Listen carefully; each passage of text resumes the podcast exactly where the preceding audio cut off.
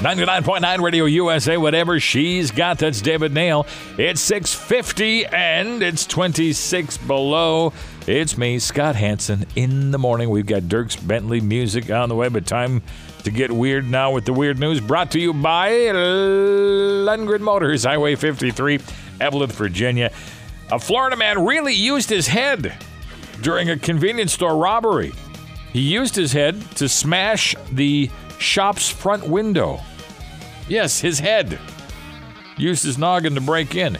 But he didn't use his noggin uh, when he stole $10,000 worth of scratch off lottery tickets before fleeing the scene. Yeah, that's all he stole was scratch off lottery tickets.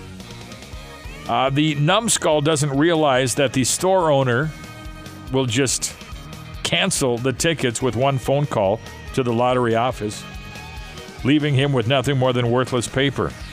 So he used his head in one sense, but not in the other. The eye catching 2015 Ford Fusion now available.